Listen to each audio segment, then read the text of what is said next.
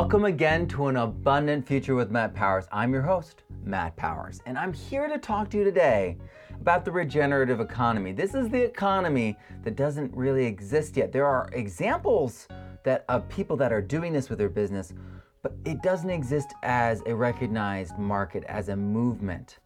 The regenerative economy is an economy that, as it makes money and generates value and supports people, makes the environment better, improves soil, you know, grows forests, supports, you know, ethical livelihoods for people as it does it at the same time.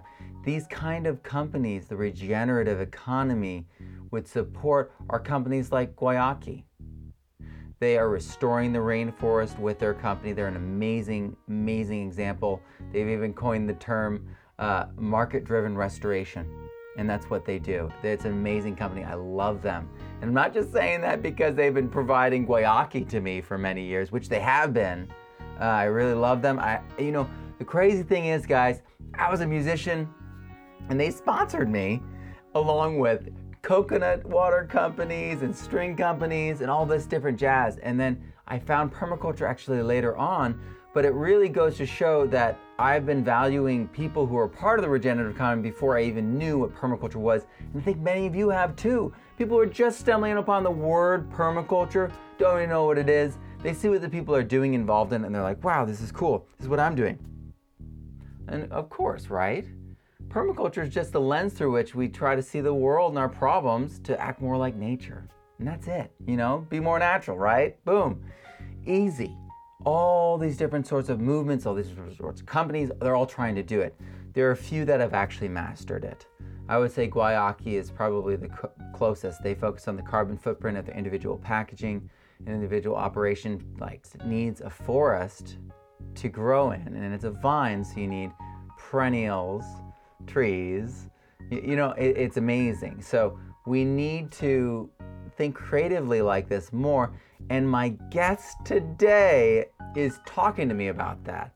Jeremy Kaufman of Propagate Ventures is focused on connecting people with land regenerators, with people that are doing things like creating chestnut um, farms, creating, you know, hazelnut farms, creating stable agricultural perennial inputs and outputs so that we have systems that rely upon stable ecologies.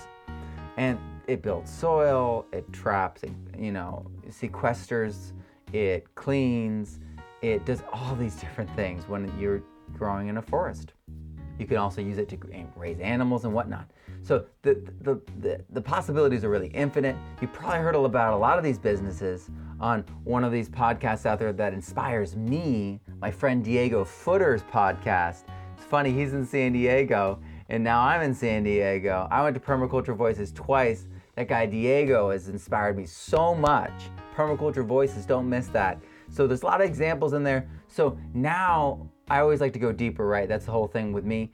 Um, and a lot of our guests are the same. Uh, Diego and I have a lot of the same friends. Um, and if you look at my references list, many of the people on my references were people who are speakers at Permaculture Voices. So the end all be all, though, is that we need to figure out how to connect that audience that's out there not doesn't know what the word permaculture is. We need to connect their, their money, their investments, whether it's 401k, Roth IRA, it doesn't matter. Um, we're, we're not getting that specific right now. What, what we're trying to do is th- think about how we're going to connect that, that market to people who are flipping land regeneratively because people are doing it. People are making money doing this. Um, there are people that are, are trying to set up diverse kinds of operations. People who are grazing, holistic managed. People are doing honey um, on on land. People are doing mead uh, with that honey. There's all these different possible stacking operations that can happen on a one piece of land. There's a lot of interesting things that are happening. But Jeremy and I today, we're talking just about know, how are we going to connect? What's, what's going on? Where, where are we at in this process? Because the reality is, people want to get involved on our side that already know about it, but we need it to be a little bit more traditional. um, really to get our banks involved, really to get people to invest um, along with us, really to even get behind of it. Some of us, you know, we need to be a little bit traditional. And the funny thing about that is, is that's exactly what the traditionalists need to dive in. Is they need it to be a little bit more traditional. So what we need to do is kind of like meet in the middle. So um, I have I'm from Connecticut. I've got all these friends. I went into business. I was so turned off by that as a kid. But all my friends who I grew up with are all doing that. And they see what I'm doing. They're like, wow, Matt, this is cool. Well, there's got to be a middle ground. We got to figure this out because they think it's cool. They're making money with business. They could flip and create a new market. And so let's dive into the conversation now that you know where we're coming from. Uh, Jeremy Kaufman, here we go.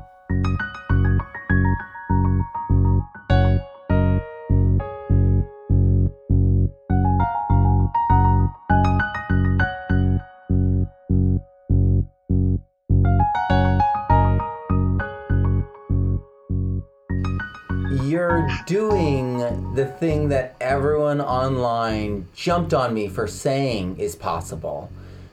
I, basically said, you know, guys, we should invest in the lands in the landscape and regeneration and flipping land and getting actual like 401ks, actual middle class investors, people with retirement funds to invest in land regeneration and cause, you know, a speculation craze if possible, which causes a huge like revolution in land flipping, which causes a huge amount of carbon sequestration, um, a huge amount of uh, habitat restoration, all these wonderful stacked functions.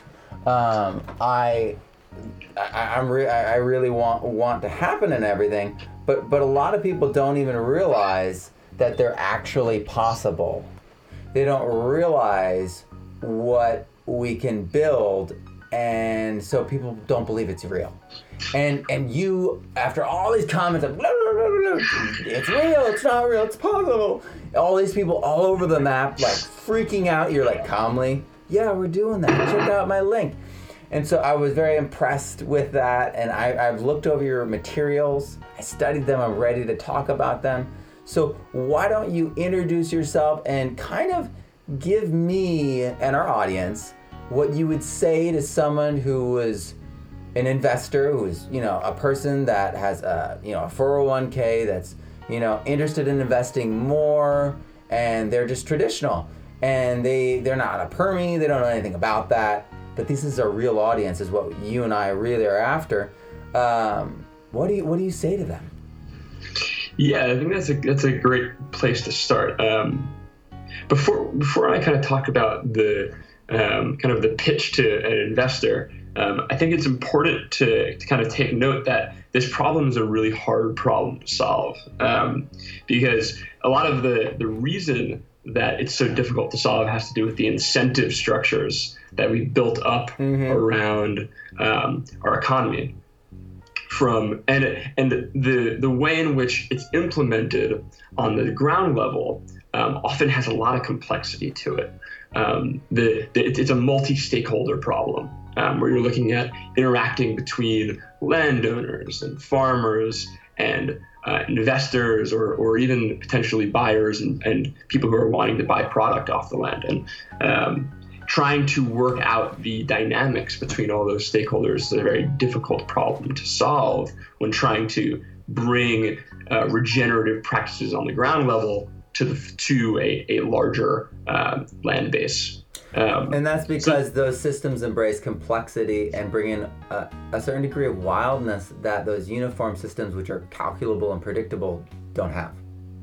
Right. When you look at them in silos, um, they're a little bit more calculable. Um, you can, but oftentimes when you try to apply it to a regenerative mindset, the they become only a piece of the puzzle Um, and it, oftentimes you have to kind of change an entrenched mindset uh, to get it to a, to a place where it really is able to scale um, or or be integrated fully into uh, uh, that person's mindset. So when talking to say an investor who has a 401k who is, is not really very um, akin to regenerative land practices, there's a lot of education involved first and foremost. So talking talking about soil, talking about um, what happens to soil over time given different practices in the landscape, um, and talking about how the land value actually increases over time if soil over time uh, actually increases in its amount of uh, biomass, right? So if you're able to increase the amount of arable land in a, in a given landscape,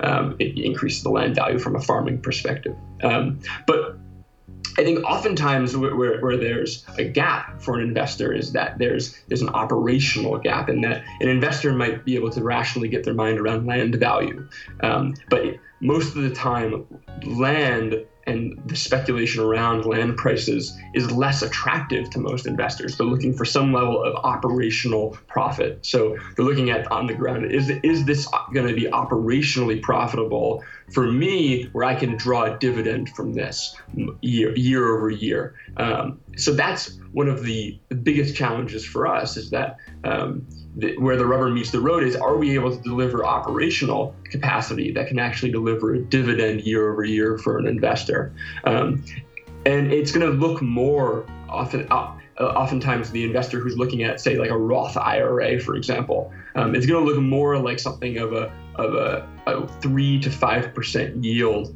um, for them it, right. then it is then it is going to look like a technology investment, which is like 15 to 30 percent, where they're looking at kind of big numbers uh, to, to double their money, triple well, money, whatever it is. I would I would say though that if you're investing, all right, so if all this you know really messed up land and desertified land, so you know stuff that's been just beaten to death by agriculture or grazing, stuff that's gullied out, stuff you know if we actually are using large teams of people to flip it in short periods of time, we could we, we could really see a, a market there, but we need to skill up for it is the problem. And so what what what essentially your business does is provide the bridge to that that new economy, right?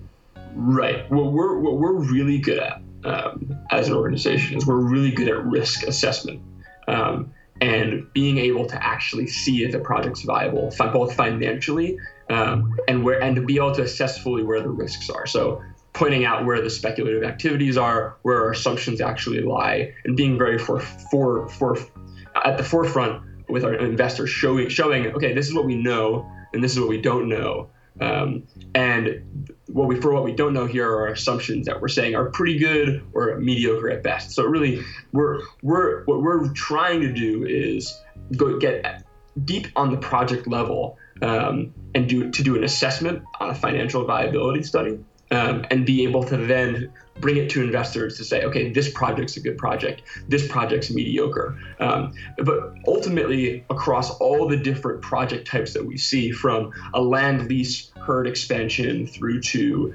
a, a landowner wanting to build some sort of um, orchard on his property, uh, through to um, a some sort of small business uh, that's trying to build a, a nursery. Um, whatever it is, um, our our goal is to to be able to quickly assess the risk and say, okay, this is a viable project um, for an investor that can actually make a return in a in a period of time that's that meets their expectations. Um, the being able to go into the landscape and, and kind of create a standardized model of land flipping is very difficult because for an, an investor there isn't a lot of certainty. There's um, there's a lot of vision um, and there's a lot of uh, potential for a high, for a for a high return. Um, but the certainty of that return is, is a high risk investment for them because the level the level of trust in the assumptions are are not necessarily as solid.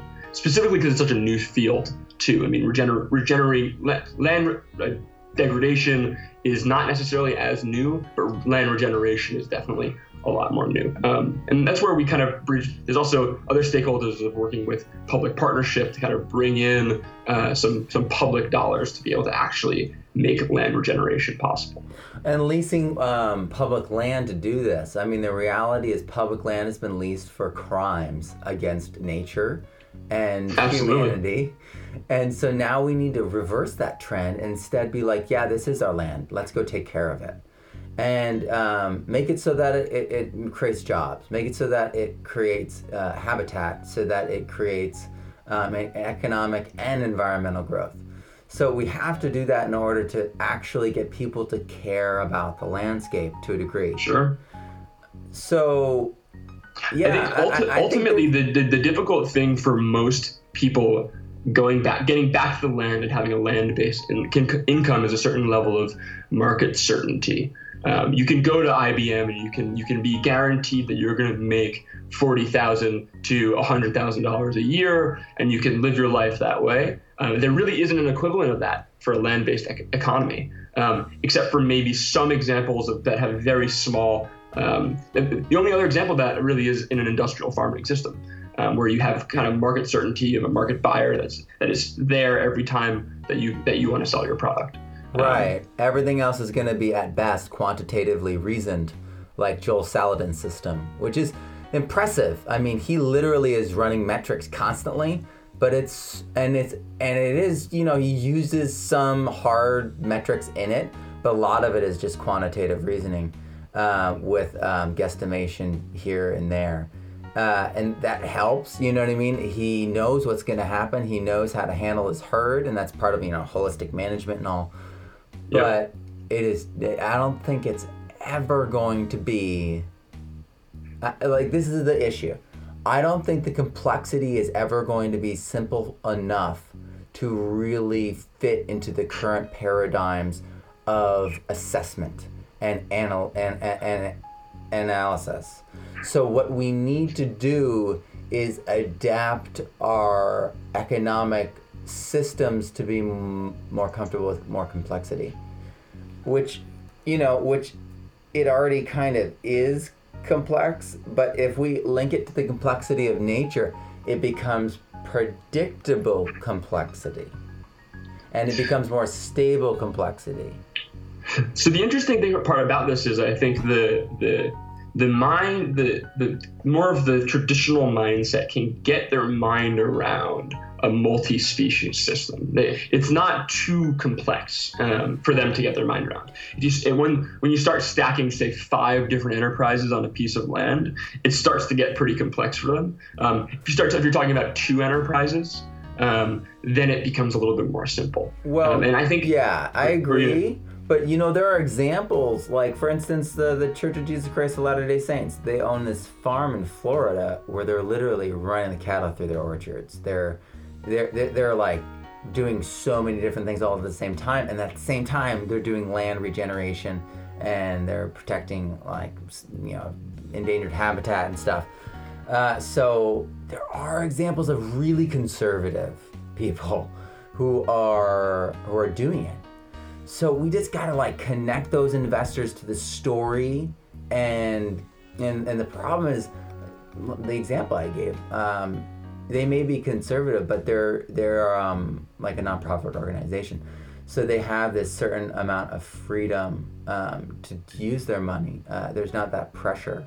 Uh, yeah, and that's a lot of what Phil. One of the things that we we work on and um, kind of is, is is part of what we call a capital stack um, is philanthropic capital. And it's a really good way of bridging some of the short term gaps um, in mindset and, and changing mindsets. Um, being able to kind of utilize um, the philanthropic mindset um, to actually propel some a, a, good chunk of capital um, toward projects and making them vi- viable is a really important part of the puzzle. So, do you guys do you guys have a project that you're working on right now? What stages are you at? I I, I feel like it, it, it is. There's all these pieces around. There's people who have privately done it, businesses that have done it, nonprofits have done it, but there's no market, and that's what we really need to do. We need, and so you guys are. It sounds like you're not like a hedge fund, but you're like a hedge fund house where you're a group of people that facilitate investment into a new market. And we need more of these investment firms or groups or facilitators or whatever you know, vocabulary you want to use. But we, we need more of your group. So, what's next to facilitate that? Yeah, so we have a few pilot projects that are that are coming up this um, this year. Um, we we were only we only started in October of last year. Wow, that was kind okay. of our inception, um, and, and a lot of the last six to eight months was a lot of thesis research um, and being able to kind of nail down our strategy um, and be able to actually justify some of the assumptions that we had. Um, so we're we're launching with a few pilot projects this um, this coming fall. I, unfortunately, I can't speak to them specifically because there's a little bit of contractual stuff going on there that unfortunately keeps me from being able to speak directly to a specific project. Very, very um, normal. Very normal. But the the the projects are um, in. Uh, in Wisconsin, in the Driftless, Driftless area, and in, in the Hudson Valley area. Oh, um, beautiful. And we have a few projects that have are kind of dwindling in and around Iowa um, in, and, in and around the, the Corn Belt there. Um, but we're we're kind of um, I would say nor- northeast to Midwest is kind of our range where we're focusing on primarily sourcing a lot of the new projects that, that are coming in. Um, and yeah, I mean you're totally right in that there isn't a market and we're trying to build the bridge to create the market. Um, and the the a lot of I, and you said it beautifully. A lot of that has to do with telling the story, um, exposing the opportunities and as opportunities, um, and not necessarily just as risks. Um, and a lot of it is bringing to the faces of the people who are doing the work to to to the people who have the, the financial backing, and bringing the people who have the financial backing to the farm. Um, the um, actually I'll quote um, Ethan Roland out of uh, TGI on this. The, the most amount of success you'll get is when you actually bring people to the farm to make the decisions for themselves and see see the difference. Um, and that's a big part of the component. I think a lot of the time, the people who have financial, um, a lot of financial wealth, um, are very far removed from regeneration because they live in cities. Their entire social circles are outside of, and they don't really need to get involved in it. So when you bring them to show them in person, to touch, feel, uh, taste the difference, it, it, changes a lot of it. Um, and this this is um, Joel Joel knows this very well um, down in Virginia. Wow. So what? So do you know of any other groups that are doing this too? I mean, I know of, in, like I said, individuals, but groups that are facilitators like yourself that are doing this. Yeah. I'm talking yeah. to people that want to so, start these out here. So, so there's there's there's groups that are out there that are similar um, that ha- that are a, that are more large scale management companies and are doing what I would call better than uh, than than the current standard. So companies like Farmland LP, Iroquois Valley, mm-hmm. Ag, Ag Cat Management are kind of the, the, the players in a certain level of scale of organic agriculture um, that are doing it in a little bit of a different way than uh, traditional mindsets. Um, right. Unfortunately, there is very few market makers in regeneration currently, and um, I I think the because it's such a young space, um, we're we're kind of the in a lot of ways the pioneer species, and that um, there there's there's still a lot to be figured out. Um, I think there's there's been a lot of work that our work has been kind of based off of, which um, maybe maybe we're not the pioneer species. Um, maybe more more of the the folk who are out there who have been doing the work for a very long time are the pioneer species, people like Mark Shepard in Wisconsin, or people like Tom Wahl in Iowa, um, who have been kind of, or, or Route 9 Chestnut Cooperative in in um, in Ohio. There's there's all these kind of groups of, of people who are in their in their older age who have been doing it for a really long time on the ground, proving, showing, experimenting. Um, that are really kind of the people who we lean on um, to kind of showcase uh, okay, what, what's working, what's not, and how can we draw from those assumptions to create a system that's that's attractive to an investor, not just um, uh, a beautiful, not not only just a beautiful ecological landscape, but also a beautiful financial landscape. So um, something occurs to me. Um, something occurs to me. We may have to shrink the market in a way and make it local, but make it a, it might make it a more vibrant market. It would also lower the um, bar to entry. But because Joel Salatin's going to sequester carbon um, at a different rate because of his style or his experience or his individual skill than that new farmer over there who's doing the same exact thing. He has all the same exact beef cattle. He's got the same, you know, tractor. He's got everything the same as Joel, but Joel just has that experience. And so it's the same problem with this whole carbon sequestration numbers thing. One mm-hmm. farmer is doing the same practices, but because he's better at it, you know, he can do do more. So that I, don't think that's ever going to be cleared up. I think we might have like the equivalent of like baseball leagues or something. yeah, no, um, I, I, think you're totally right, and, and, and it's, it's all going to be localized. Yeah, and, local teams. Um, uh, you look at um, the Capital Institute, John Fullerton, and the way in which they've kind of, they're kind of what I would call the, the first players in, in really working at, at investing on a local level in a regenerative fashion. Um, they work closely with the Savory Institute, and um, it's really interesting to see how they've they've played. And um, really, what they're looking at is bioregional regeneration um, at the ground level, and and looking toward the the business opportunities that will create high quality yield, but also restoration in the in the human landscape um, and in the cultural landscape. Absolutely. So, um, have you have you talked to any like legislators at all, or like lawmakers, or?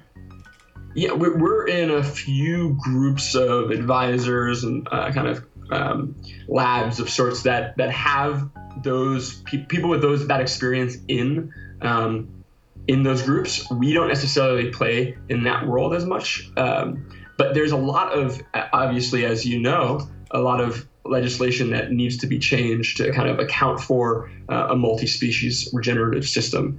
Um, and so we as we, we we don't play in that, that world as, as much. It's definitely as we start to grow, it'll be it'll not it'll knock on our door whether we like it or not. Yep, yep, it, it, it certainly will. Um, and you know, it, don't be afraid of them. Invite them over to the farm and mm. uh, feed them, you know, some farm food, and they'll love you forever yeah. So um, so okay, great. So this is this is awesome. But so what are the next five years like? Because the next five years are the most critical, you know, time period in the the world's history.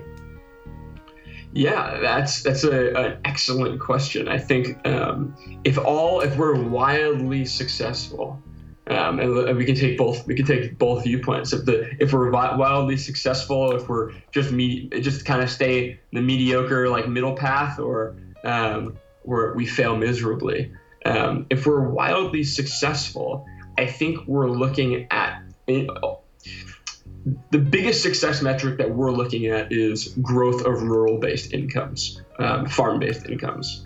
Um, if if we can if we can regenerate the landscape without regenerating the, the, the incomes that are flowing to the landscape, um, where it's not going to be uh, the regeneration that we want um, as a people. Um, so that's a super important metric for us. So if we're able to grow rural based incomes that are that are g- good jobs for people and we actually increase the flow of people who are moving from the cities through to rural landscapes um, and continuing rural retention um, is is super important. Um, now, I mean, it would I, I think, simulate it would simulate depopulation is what it would do.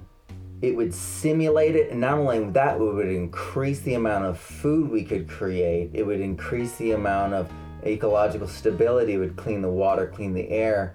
It would do a lot of things that are hard to calculate, but people are getting better at calculating things. I mean, did you see that uh, that headline uh, where they're saying 26 million trees are going to die, which equates to 100,000 people or so?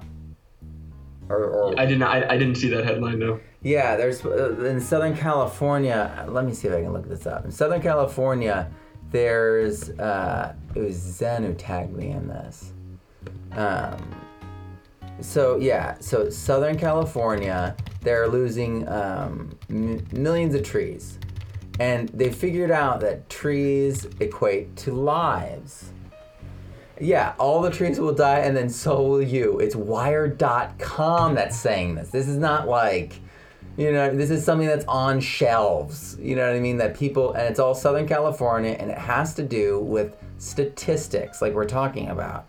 So they're getting to the point where they're realizing they're being able to see the numbers.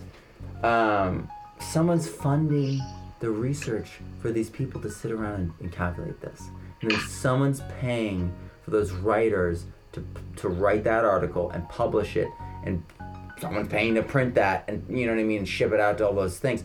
So there is already investment in the holistic under the, like spreading the holistic understanding. Now Absolutely. the next step is holistic integration. and that's the that's the difficult piece. I think the um, there's a lot of really good marketers out there um, that are that are looking to this um, co- broader holistic concept um, as a as a way of engaging with the broader au- audience where they're at because the general interest level is there in the population. Um, I think the the tricky part really is the level of investment to be able to actually move the needle on the land is so large comparatively to say the level of investment of hiring a writer in, in, in Los Angeles. Well, Um, the flip side is this: it's six to nine thousand dollars per child per year in public school. If we just took, you know, ten percent of that and invested it into, let's say, seeds or, or trees, or Mm. you know what I mean, um, and then each one of those, every child in America was part of a program that ten percent of their day, every single day, was spent, you know what I mean, earth tithe or whatever you want to call it. But like we go and we plant trees every day. And we you know what I mean? And, and we regenerate our landscape. And then that, like we provide those trees to the local the local town and then the local town provides jobs for the local youth because there's no jobs for local youth any longer to go plant those trees and to create water retention sites. And then, you know what I mean? Like, we actually do have the resources. We just have to turn our blast on. And we have our blast on. It's just our blast is on ourselves. And what we're blasting ourselves is with entertainment and um, empty consumption. So, Yeah, we have to be a little careful in in in, in how we kind of frame this too, because there's there's a, there's a public work side of it that's absolutely there, um, and it, and I think is although probably a little slower moving, has a lot of potential to restore a lot of landscape. Um, but the private sector looks at this entirely different right, scenario right. um, you know they look at it as an economic opportunity and and if if the pieces aren't in place to show they, the pieces aren't in place to showcase that there's a, there can actually be a return in that regeneration not necessarily maybe i wouldn't i wouldn't even i would land flipping is something that i would say is a, a little bit tough for most investors because it doesn't create an operational uh, mindset meaning you can sell a piece of land that has a whole bunch of fr- uh, fruit trees and uh, has a nut, nut uh, grove and um, the next day if you sell that land for an increased asset value somebody can knock it down and, and grow corn on it right? And um, the, the and that's the tr- and that's a, the tricky part about land speculation. If you can't tie that land up in long-term regenerative practices of the infrastructure that you're putting in place um, then the private sector is not going to see the long-term viability of the business. Um, beyond maybe a, a land kind of a land flipping model where you're kind of building these kind of like speculative humps. Um, so that's what, what all right so i came up with this idea talking to um, mead folks about about like how to gain access to more honey. Because the reality is there's just not enough good clean honey right and so i was talking about you know ways that we could involve investors and it's like the crazy thing is to get something from mess like a, a- mess to or degraded or desertified to able to support bees is not far. And so the idea of having mead investment, so they're getting the best mead off that land. They're, they, they, they've got the best honey coming off of it. It only happened in three years. You know what I mean? We could actually have teams of people that, that are going for the earthworks in only one session, right? And then we have uh, people who are the first year gardeners. And then we have the caretakers that are the beekeepers that are the people who extract the honey that the people that are the ecologists that maintain the site um, and record all the data uh, the, the soil carbon levels the biodiversity levels the um, the uh, concentrations of the toxins in the honey and in the propolis and in the in the, the wax. You know all this stuff um, i had written in such a way so that like you would invest in the land as an investor. You would buy a share of that that landscape and so that that broken landscape would suddenly be this productive landscape. And i guess you could have a portion of the company too and the operation so that it goes into that mindset. I hadn't thought about that because um, i'm not i'm not an investor i'm a writer. Um, and uh, and then so i was like all right well then they would be able to invest in that and then their investment would be linked to this land. And what happens with landscapes, and you probably know this, is carbon sequestration slows down after there's a stability that ha- occurs, and it continues to complex and you know gather soil carbon. Uh, biodiversity continues to increase, but it's slower. So there's this explosion, this rocketing explosion, and then it starts to to become stable, and then that's like uh, like a bond or something. It's like a stable thing. It's not as much of a like a growth thing. And then everyone's like, okay, now I'm to sell those shares because you know they're they're not you know what I mean. They've matured. Um, and then they're gonna buy more land, and then at a, you know I mean at a cheap price, and then it goes up in price, and so it links it to the actual value of the landscape, which is real and accepted. Um, but then the what you said about the operational um, component really makes that a, a limited attraction for those like of the, the group that you're talking about. Yeah i think so. So there's a few there's a few really important kind of buckets that you're kind of putting that that you're you're arranging um, and they're both necessary. I think the who and this is the the when when risk analysis becomes really important. Who owns what um, and um, who who makes money when. Um, right, right. There's so, a bunch of different ways that could work out too. So there's these things called mead clubs, right? They they work a little bit like wine clubs. So a meadery is like a like a company that makes mead, and some of them have mead clubs. Some mead clubs are independent of meaderies. Um, some mead clubs buy and get and get direct shipments from meaderies, and then they're you know what I mean. Mm-hmm. Um, some meaderies have bars. All these different things exist. Some people partner with landscapes to get access to the honey. Some people buy honey directly from honey providers. It's all over the map. So what could happen is a lot of different things could happen because you have all these different roles. You have the regenerative team that's going in and changing things. You have the maintenance, the caretaking team. You have, and all these different hats could be worn by different people. The Mead Club could be an all-in-one. They could own the landscape. They could, you know, and it could be boutique. I mean, I could see that happening in Sonoma County easily, um, where you have someone who just already has um, 100 acres, 200 acres, um, and they have a small meadery, and it's it, or, and it's a little part of a, a, mead club that meets you know once a month or something. You know what I mean? So, th- so this is the, Matt. This is the interesting thing is uh, you kind of have these these these these two problems, and and that you have kind of the local, the bioregional local uh, problem where you have you, there's a desperate need for economic investment in oh, yeah. bio, bioregional regeneration, right? And um, being able to build the small businesses that will kind of stem out of the landscape there is super important. But I think one of the, and an equally as important one is um, the general consumer markets and, and talking, talking to large brands that have, that produce millions of products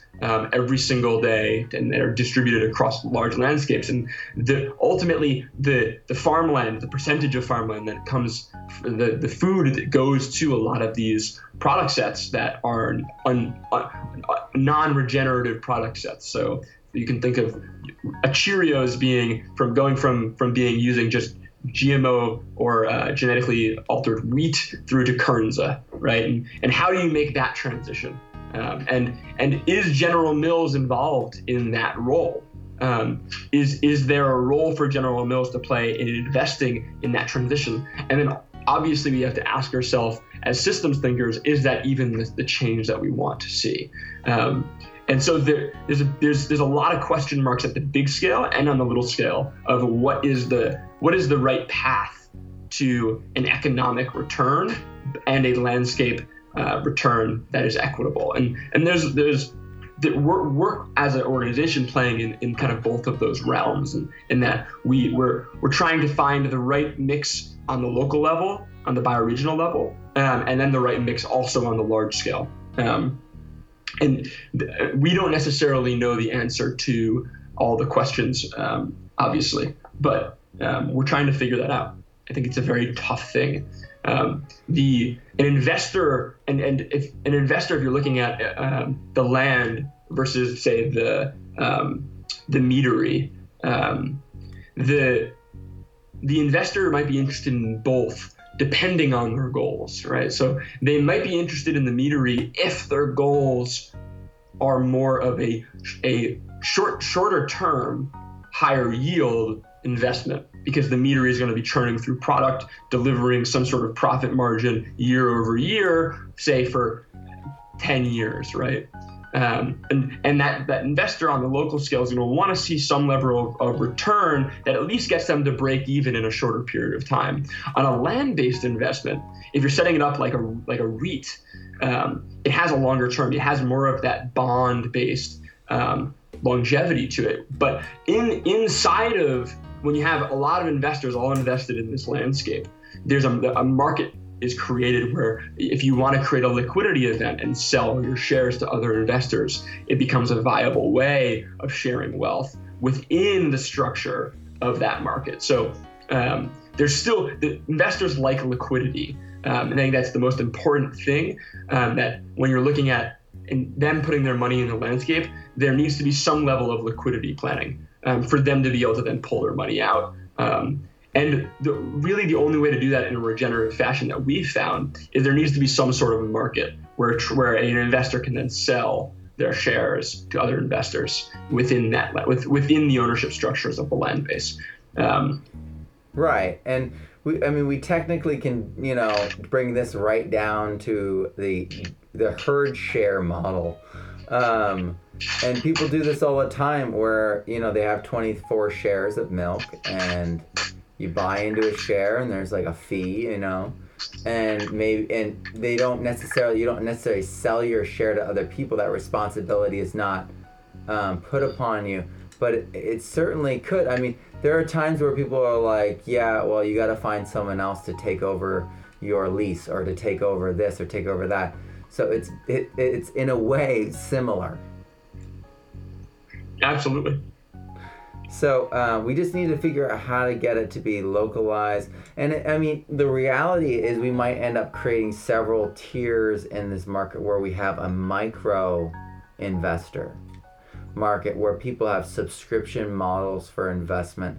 And I mean, if you think about it, that's what those like mead clubs and wine clubs are. They're subs- CSAs and they're subscription investors uh, and they get something out of it. It's not they don't get capital out of it. They might get something else, um, but they're investing in that business. So the same thing. The same thing goes for a large company as well. Um, a large company, if they if take a, a, good example, this might be hazelnuts. Um, there's a Ferrero Rocher just invested a boatload of money in hazelnut production in, in Canada.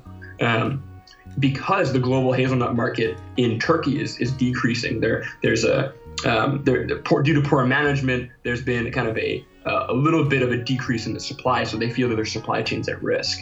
So as a result, they're putting in this money to invest in hazelnuts in Canada, and that that that same type of mindset can also apply in the same way that you're talking, where a company would be willing to, you know, in, in essence, pre-order or or invest in the plant matter that a farmer will to incentivize the farmer to grow that thing that will eventually be their supply in five, six, ten years, depending on the perennial crop or the annual crop um, that they're looking to to get. Um, so that market lever that you're talking about, that subscription market lever, works both on the micro as well as the macro. Um, yeah, superb. Well, I'm super excited. I, I want to check in with you again later as, as this develops so that people can continue to get inspired and we can continue talking about this and, and, and, and reach more people and spread the understanding because it is hard. It is a difficult difficult concept. Um, hopefully, uh, my my simplifications and metaphors didn't muddy anything. Um, hopefully, no, I, clarify. I think it's. A, I was gonna say I, I think it's important to know that it's the most important part of this process is resilience um, for everybody. I mean, like the it's nothing nothing's going to change overnight. Um, it's not we're, we're, not trying to we're not we're not building technology. Um, we're not building software that's going to re- revamp the whole uh, way our, our, our, cars work. Um, we're, we're trying to regenerate landscapes, and that takes time. Everyone everyone who's in this world knows that. Um, so it's important that we stay resilient on that and and and, and know that th- those values are are, are uh, important and they're they're right. I agree with that. Wow, that's a great place to end it. Thank you so much, Jeremy. Thanks, Matt. Have a wonderful weekend. Um, that's coming up real soon. And yeah, you too. And thank you so much for for you know spending the time to you know teach us and teach me about about these concepts. I, I, grew up very much on the edge of this world, trying not to listen in, because um, I, I, grew up around people who all, were all determined to be in business, um, and their parents were all in business, and so it's funny now that now I'm I'm, I'm eagerly studying it and trying to figure out how to um, partner with it and how to enhance it, and it's it's it's a humbling experience, um, and it's funny how ironic life is, right? Yeah, you know, um, as a, as Darren would say, the climate the climate of the mind is is the hardest thing to change. Oh, very good. I've heard him say that. It is so true, so true. I was actually, uh, you know, I was quoting him this morning uh, Darren J. Doherty. I was quoting him this morning um, during, uh, I was talking about the keyline, key point, keyline design, because a lot of people are very confused about That's another thing where uh, embracing complexity is often difficult uh, because keyline geometry is hard. Especially initially when you don't uh, haven't played with land a bit. So thank you so much. We'll be checking in with you again and have a great have a great weekend and keep keep doing what you're doing. We are we are very excited and I know my audience is excited and we look forward to the changes you will make. Thanks, Matt, and, and I want to say thanks to all the listeners um, who are because um, without without everybody who's involved, um, the movement wouldn't be moving. Absolutely. Have a good one. You too. Bye.